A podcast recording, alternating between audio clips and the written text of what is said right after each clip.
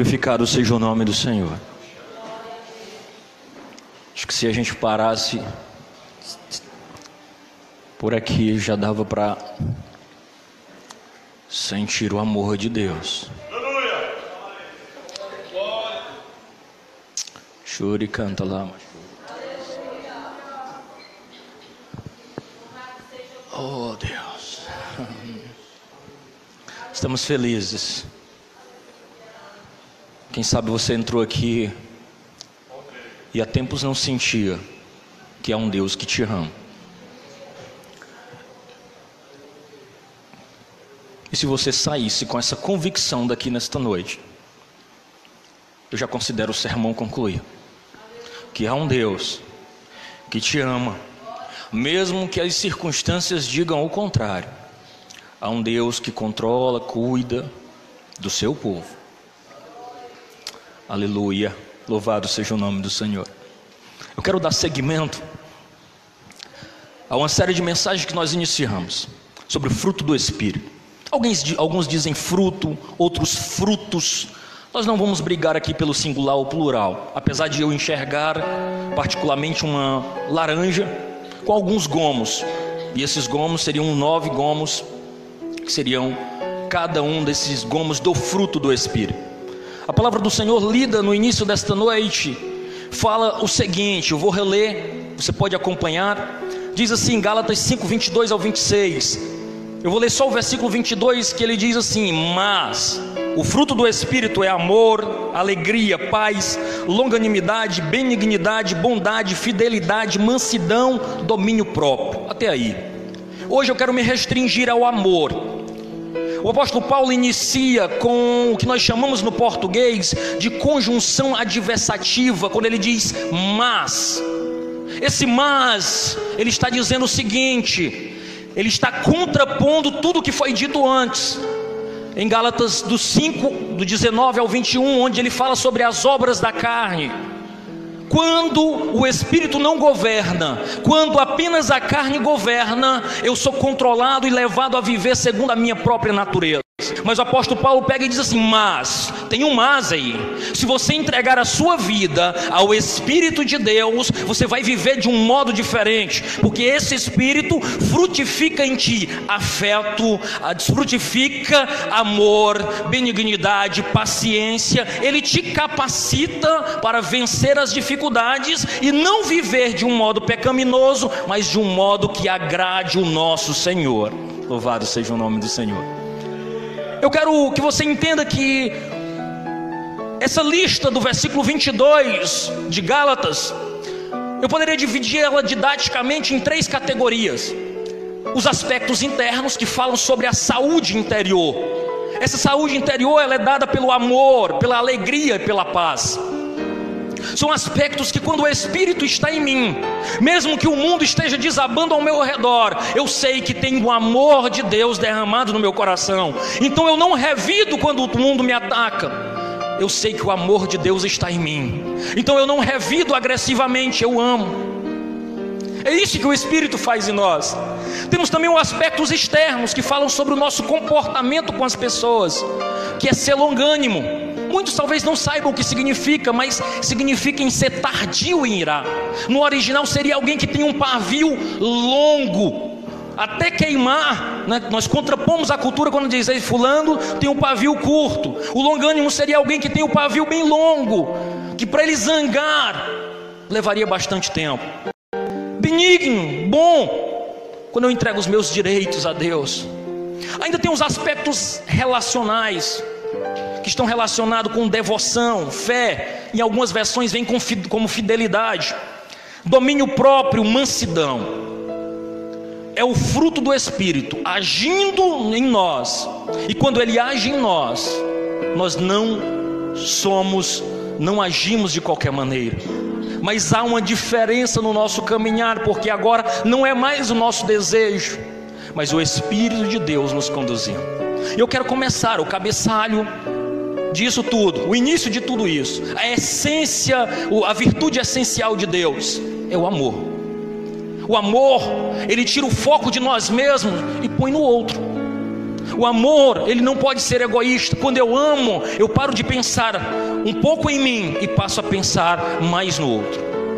Existem tem quatro termos gregos que descrevem amor.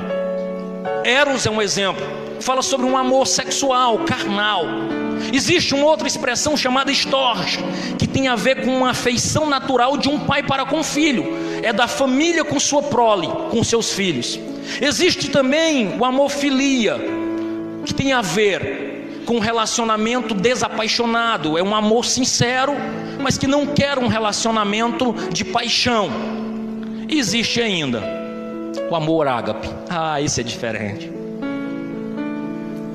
Esse é diferente. Esse amor ágape é o amor de Deus para comigo e com você. É um amor incondicional. Um amor divino, eu diria. É o amor dado aos indignos. Alguém que não merece, mas ainda assim é alvo do amor. É eu e você, está descrevendo a mim e você. Mesmo pecadores, mesmo inimigos de Deus, agora Ele nos ama com um amor incondicional e deseja que nós nos voltemos para Ele. Ah, louvado seja o nome do Senhor por isso. Eu quero dividir esse sermão em dois pontos e uma conclusão. Eu quero falar sobre o amor de Deus e quero falar sobre aplicações práticas em, em 1 Coríntios capítulo 13.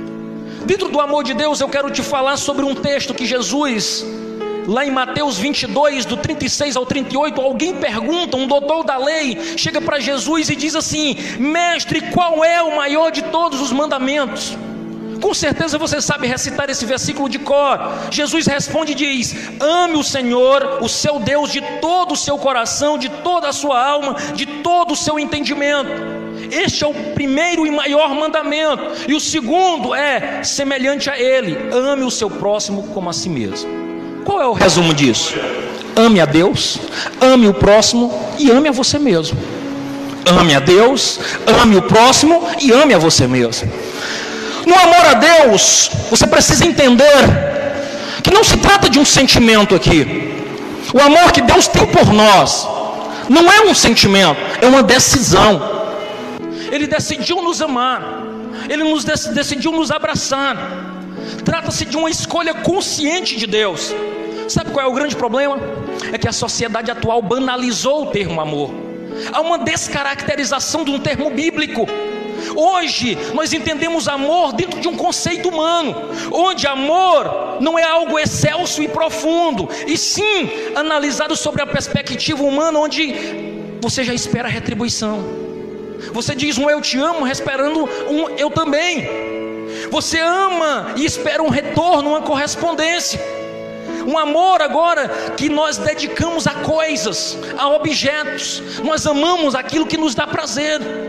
Não é raro você encontrar alguém dizendo: Eu amo malhar, eu amo comer, eu amo pizza, eu amo, eu amo. Alguns usam até o termo adoro, uma descaracterização do termo bíblico. Quando nós vamos usar isso para com Deus, muitas vezes nós dizemos eu amo a Deus, mas já espero que Ele me abençoe de volta. Nós entregamos para Ele migalhas do nosso amor e já queremos algo em troca. O amor de Deus não é assim. A ideia central de amor e de adoração a Deus foi descaracterizada pela humanidade. É algo profundo, é algo íntimo, é algo que Deus nos ama de forma incondicional, derrama em nossos corações o seu amor e por isso nós o amamos de volta. Olha que coisa maravilhosa. Romanos capítulo 5, versículos 8 e 9, Paulo diz que Deus demonstra seu amor para conosco quando Cristo morreu em nosso favor, quando ainda éramos pecadores. Quem é que teria coragem de morrer por um pecador? Quem alguém teria coragem de oferecer a sua vida, a sua liberdade por alguém que acabou de cometer um crime? Ninguém. Mas mesmo quando você está pecando, Deus olha para você e diz assim: ainda amo. amo do mesmo jeito e espero que volte para mim. Aborreço a sua prática, mas ele é alvo do meu amor. Você precisa entender isso. É uma loucura. João, 1 de João, apóstolo escrevendo, ele diz que nós amamos, sabe por quê? Porque Ele, o Senhor, nos amou primeiro. Ele não exige nada de nós que Ele não nos tenha dado. Ele disse: Eu te amo, mesmo quando nós dizemos que não amamos, ou muitas vezes quando falamos que amamos e nossas atitudes demonstram o contrário. Deus continua nos amando. Eu só vou conseguir amar a Deus, amar a minha família, os meus amigos, até os meus inimigos, porque Ele me amou primeiro, de forma profunda, larga, incondicional e eterna. Não existe a menor possibilidade de algo durar.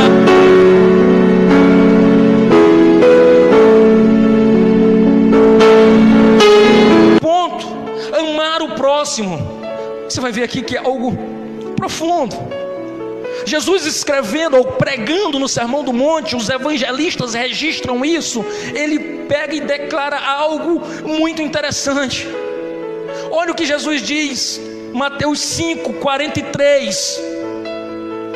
Jesus olha para aquela multidão e diz assim: Vocês ouviram o que foi dito? O que era dito era o seguinte: ame o seu próximo e odeie o seu inimigo. Alguém vê algo estranho nessa frase? Não é o natural. Você amar alguém que está próximo de você lhe beneficia e aborrecer alguém que está distante, que lhe causou algum mal. Jesus, vocês ouviram o que foi dito? É desse jeito que a sociedade trata.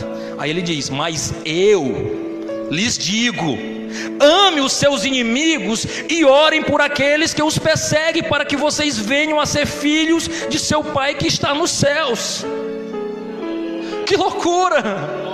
Isso é uma coisa que não é natural, não é um sentimento, porque eu não sinto que devo amar o meu inimigo. Mas quando o amor de Deus está derramado em nossos corações, o cenário muda. Agora eu não só oh, amo, como faço talvez a declaração. Vocês querem saber uma declaração de amor profunda? É quando alguém diz assim: Eu estou orando por você talvez a mais bela declaração de amor seja alguém dizer assim: Eu oro por você. Sabe por quê? Porque esta pessoa tem interesse na tua vida espiritual.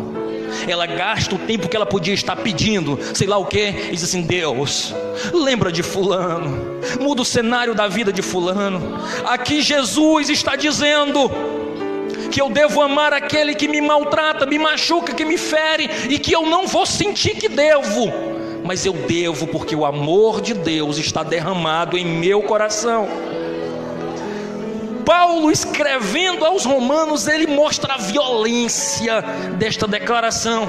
Ele escreve aos Romanos no capítulo 12, 19 e diz assim: Amados, Nunca procurem vingar-se, mas deixe com Deus a ira, pois está escrito: Minha é a vingança, eu retribuirei, diz o Senhor.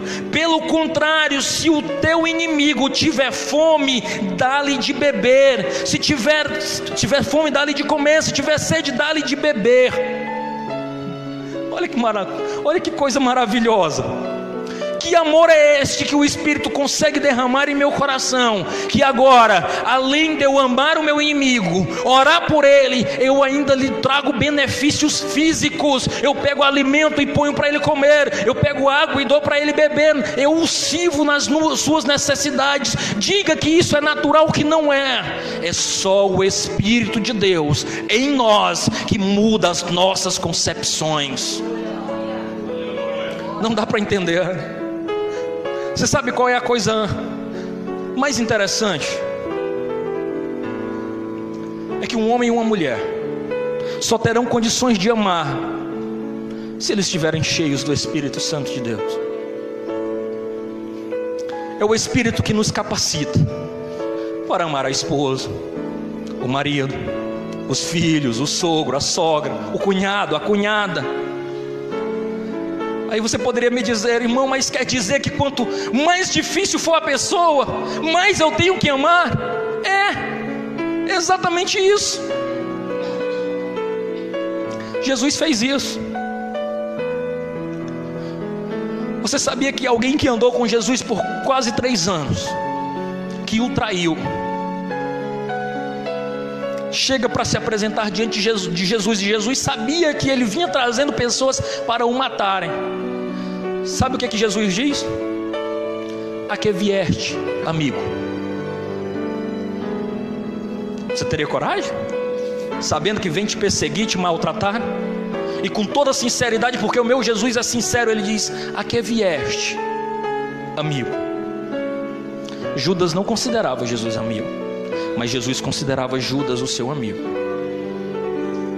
Ali Jesus se entristece porque sabia o que ia acontecer com Judas. E ele não sentiu prazer em saber que aquele homem daria fim à sua própria vida.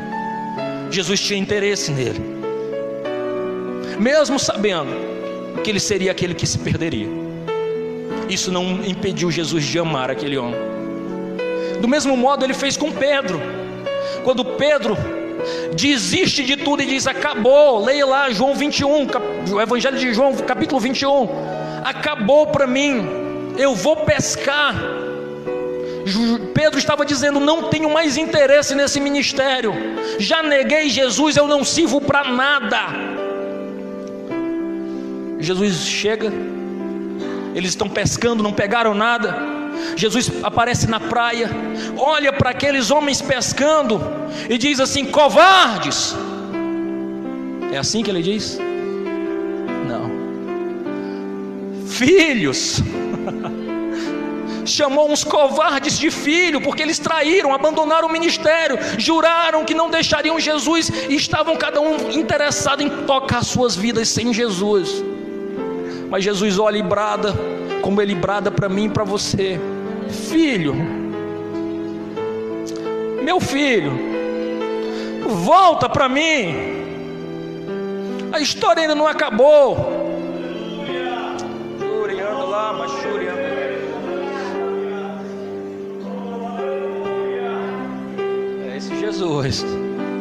Que te ama com amor incondicional.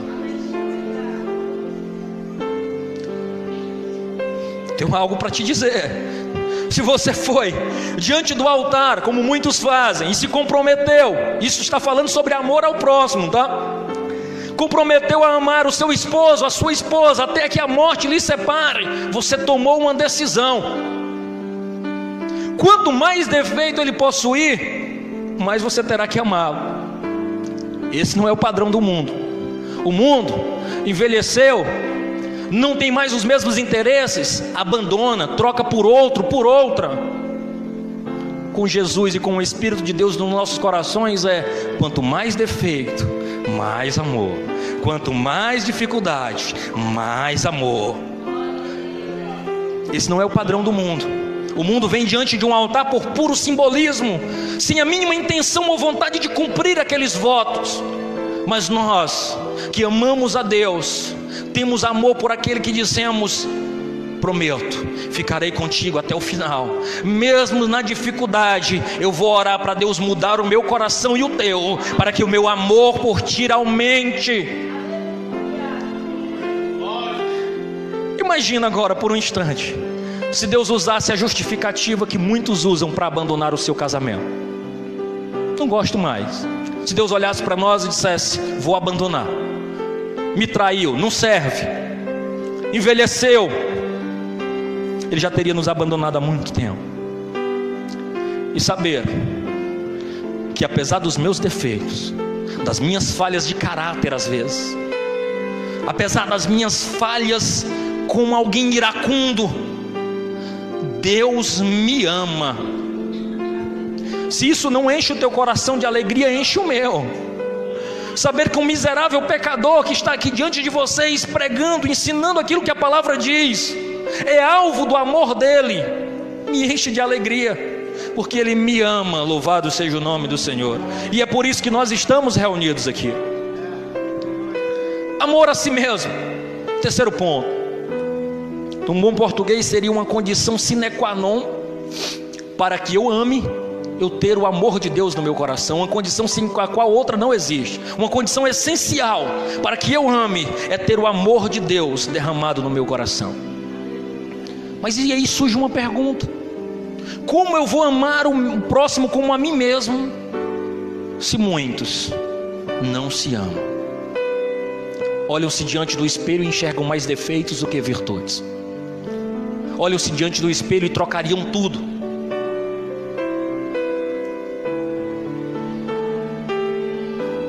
não sente o menor prazer.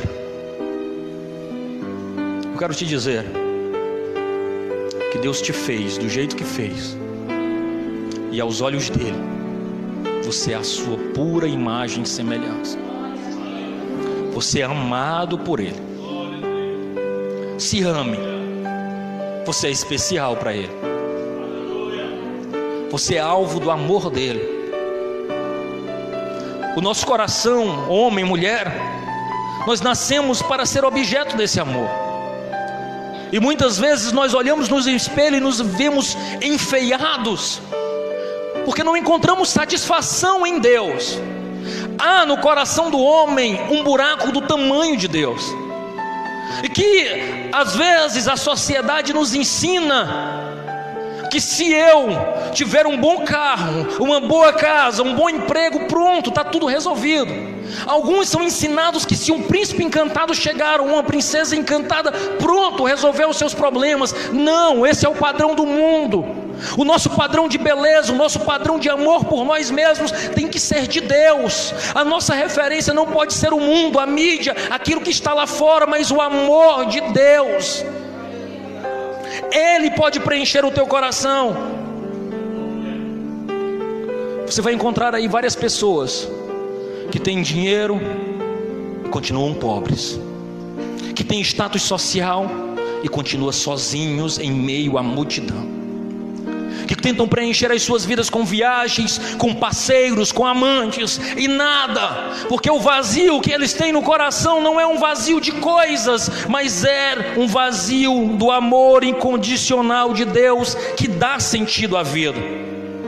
E muitas vezes procuram amor em outro que também não tem amor. Não tem como um necessitado de amor oferecer amor a alguém. É como um doente receitar, consultar ou cuidar de outro, não tem condição. Amores de amigos, de parceiros, até mesmo da família, nunca poderão satisfazer a falta do amor de Deus. O meu conselho é pare de tentar sozinho. Deus, Ele quer se relacionar com você de modo profundo. Louvado seja o nome do Senhor. Pare de tentar achar espaços para coisas, colocando no lugar de Deus, não. É só Ele que pode preencher. Não é raro você encontrar pessoas tão vazias do amor de Deus, que elas se utilizam de sinais de poder para mostrar que tem alguma relevância. Sabe o que é sinais de poder? É, eu posso, eu tenho dinheiro, eu compro à vista, eu tenho influência, eu posso falar com fulano, eu sou forte, eu te bato. Usam sinais de poder para justificar a falta do amor de Deus em seus corações. Estão vazios, porque se entregaram a paixões efêmeras, se entregaram a algo tentando satisfazer as suas necessidades, mas nunca vão encontrar, só em Deus. O rapaz drogado, que talvez você conheça, ele só é alguém carente do amor de Deus a menina que talvez se vendeu para a prostituição, ela é, algo é alguém extremamente carente do amor de Deus. Não foi apresentado a ela que existe um Deus que a ama. Aleluia. Nós fomos deformados, irmãos, pelo pecado que muitas vezes habitou o nosso coração. E nos vendemos e nos entregamos a paixões desse jeito. Mas Deus, ele está aqui, nesta noite, dizendo que você é importante. Tem um hino que diz assim: Quero que valorize o que você tem. Você é um ser, você é alguém tão importante para Deus. Você tem um valor. Louvado seja o nome do Senhor.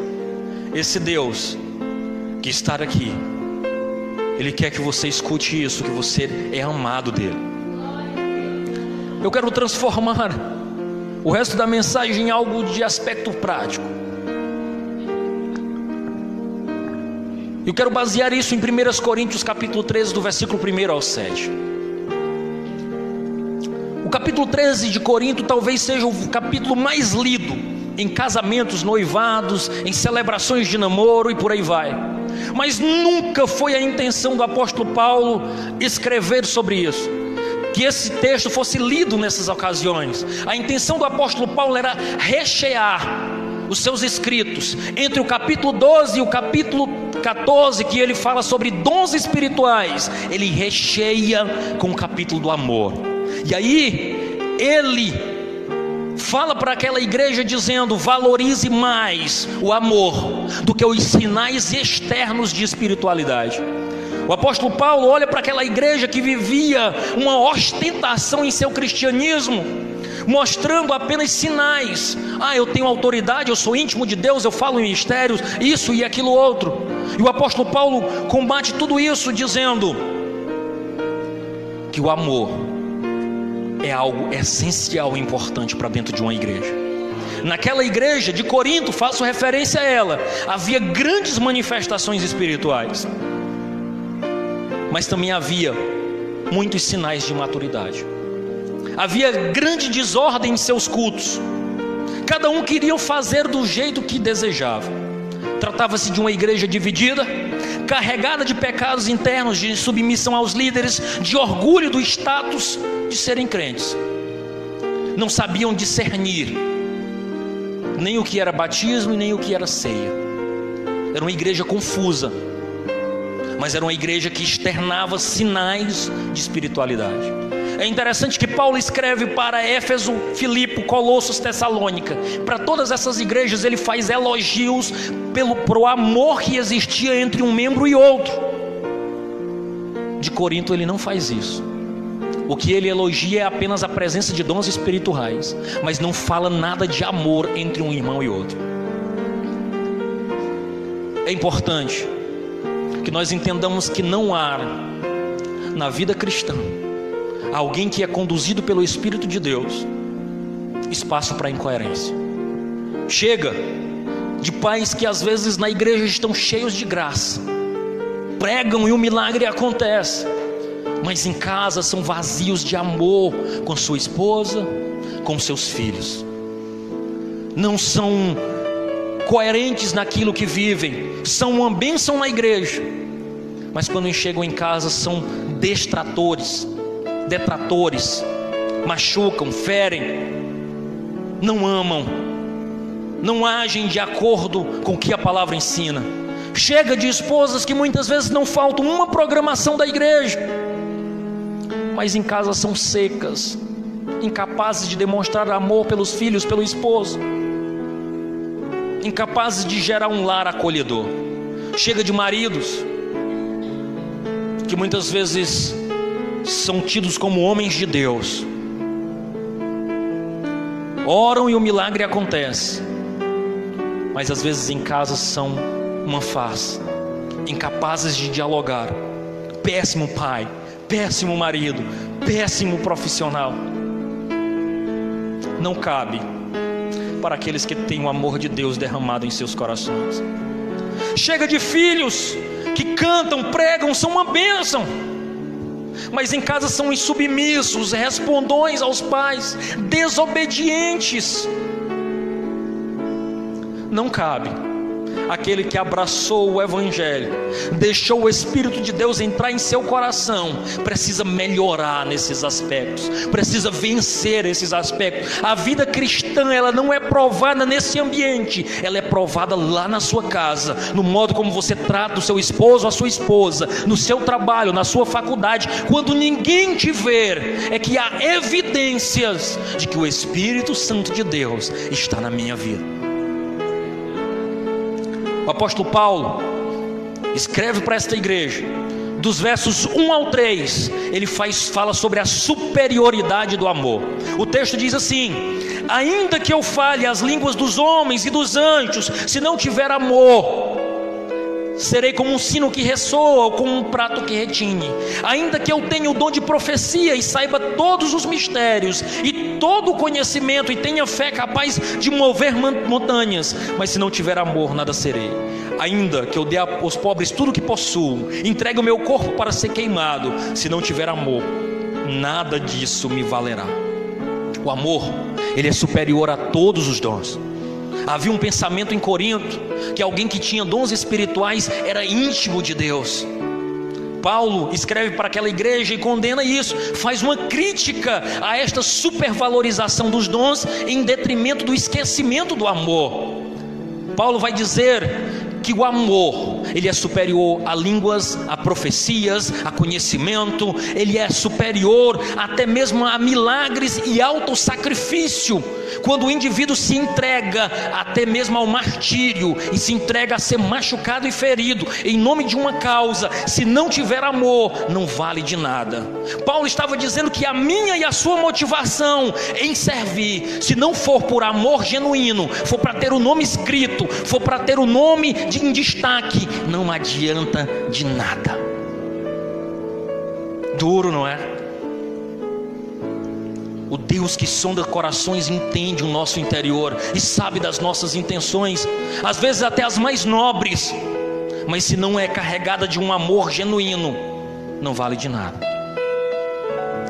A igreja de Corinto tinha sinais externos de espiritualidade, mas estava rachada cheias de ranhuras, traumas, partidos e cisões. Apesar de todos os dons que possuía, faltava ali o amor de Deus. A presença de divisões e de queixas no meio de uma igreja são sinais de que falta muitas vezes amor sincero. Eita, Paulo que bate forte. Paulo, continuando escrevendo, ele diz que existem virtudes no amor. E aí ele pega e diz, nos versículos 4 a 7, três coisas. Primeiro, o que o amor é. Segundo, o que o amor não é. E terceiro, o que o amor faz. E ele pega e diz assim: o amor é, verso 4, o amor é paciente e bondoso. Ser paciente, irmãos, é não tomar a vingança é não tomar e responder com suas próprias mãos a calúnia, a o enfrentamento. Quem anda de moto e de carro tem um item em carro e moto que você só percebe que ele existe quando ele dá problema. Chama-se de amortecedor. Quando o amortecedor estoura, você sente algo diferente do transporte. Meu Deus, o que, que está acontecendo? Até então, você nem sabia que ele existia. Quando eu e você nos sentimos feridos ou machucados, de algum modo faltou o amor de Deus, que é o amortecedor. Quando nós subitamente desejamos nos vingar, tomar a nossa honra, levarmos a ofensa para nós mesmos. Esse é o nosso grande problema. Muitas vezes nós encaramos a ofensa de alguém contra nós como se fosse uma ofensa em nós, mas em primeira instância é uma ofensa a Deus. Eu lembro-me de Samuel, o povo de Samuel, nós queremos um rei, as nações vizinhas têm um rei, nós queremos também um. Samuel corre diante de Deus e diz: Deus, o povo que o Senhor me deu me rejeitou. Deus olha para Samuel e diz: Não, eles rejeitaram a mim, Samuel. A ofensa não foi contra você, foi contra mim. A ofensa que você sofre, aquilo que tentam te machucar, em primeira instância, fere o coração de Deus. Ah, irmãos, é fácil? É não. Ao sermos machucados, o nosso desejo é nos vingar, é ferir, é retribuir. Mas o amor de Deus em nossos corações, Ele nos ajuda a ser paciente. E quando nós temos paciência e dizemos, Senhor, cuida da minha reputação. Senhor, cuida dessa ferida. Aí sabe o que, que acontece conosco?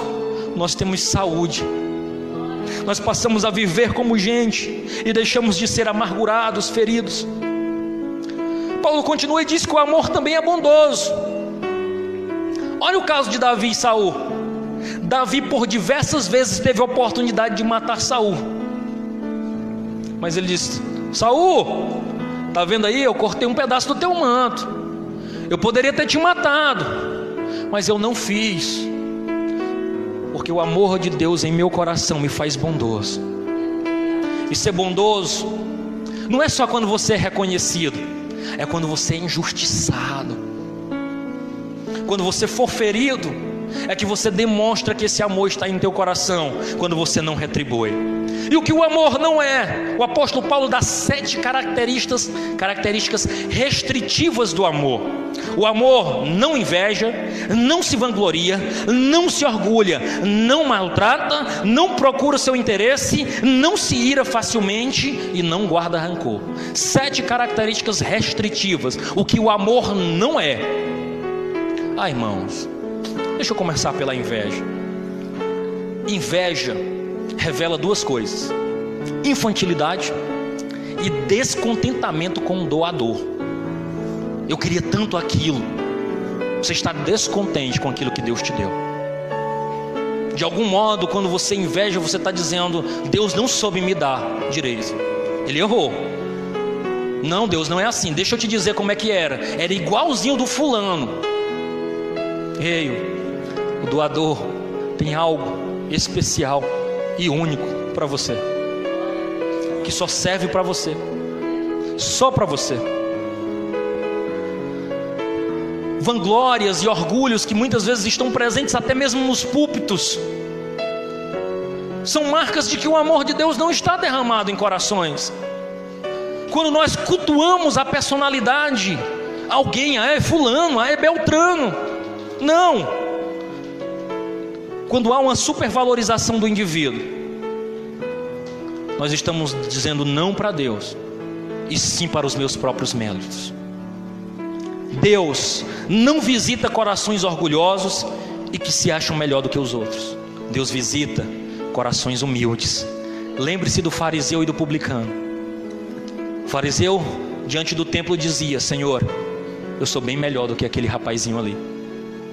Eu jejuo três vezes. Eu dou o dízimo. Ele dá não, Senhor. Enquanto que lá atrás havia um publicano batendo no peito e dizendo: Ser propício a mim, pecador.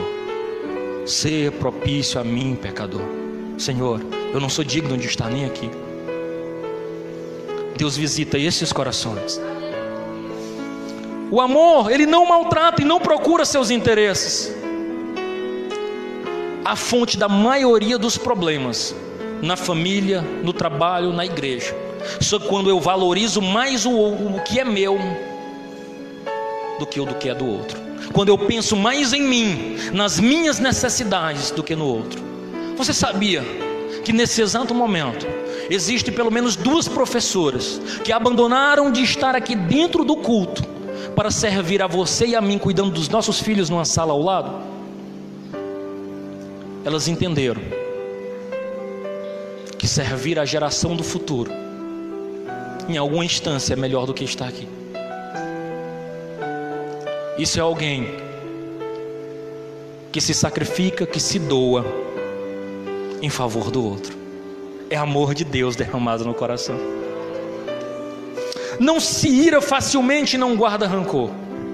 Você conhece alguém que há 30 anos e lembra como se fosse hoje. Ah, não, mas Fulano fez isso comigo. E quando foi? Não, só tem 30 anos. Ei, o amor de Deus pode limpar esse coração aí e fazer você seguir em frente.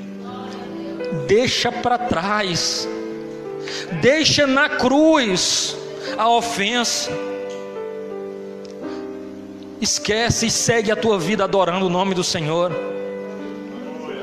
E o que o amor faz? Características afirmativas do amor são intrínsecos. Paulo diz que o amor, ele não se alegra com a injustiça, ele se alegra com a justiça.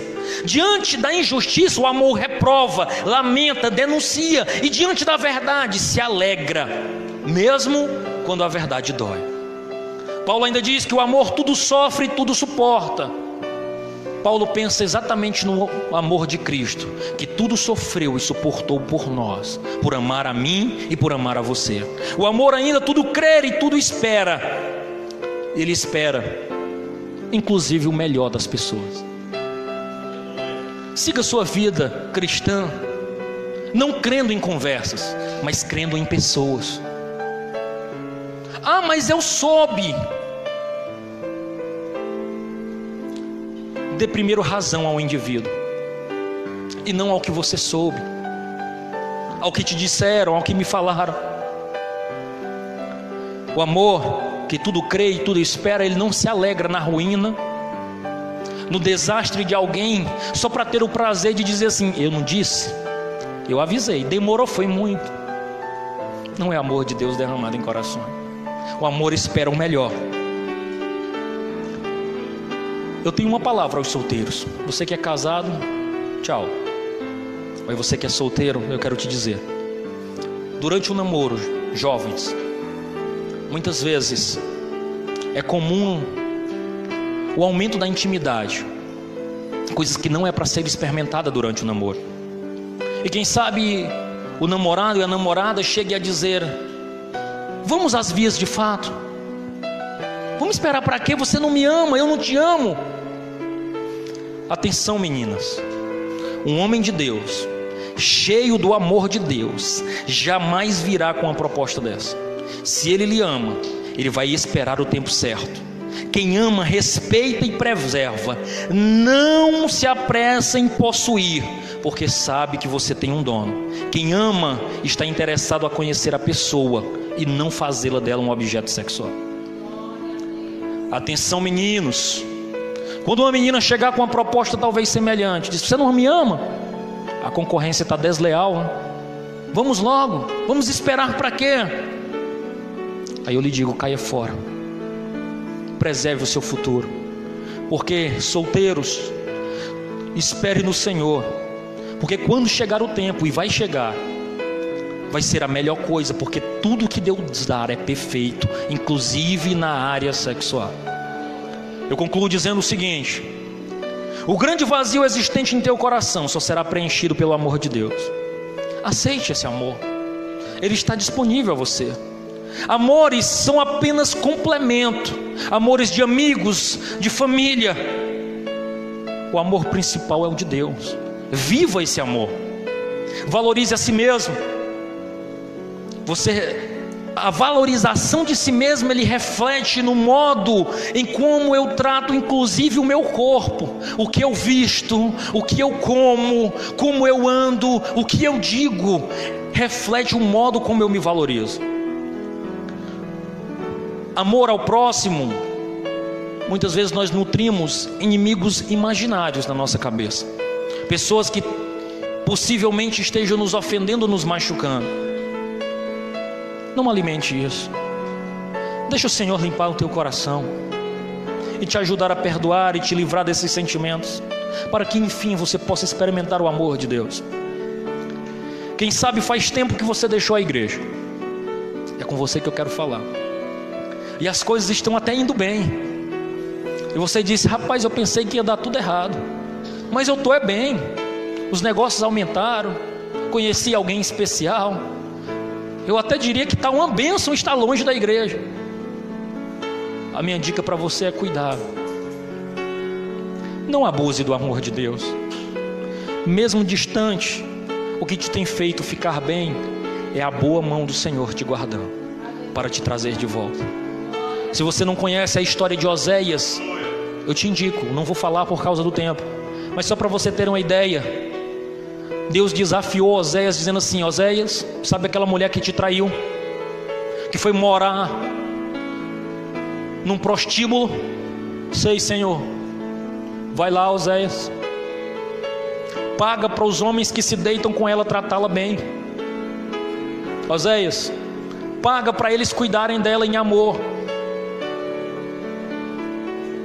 e espera com paciência o dia que ela volte para os teus braços, Oséias.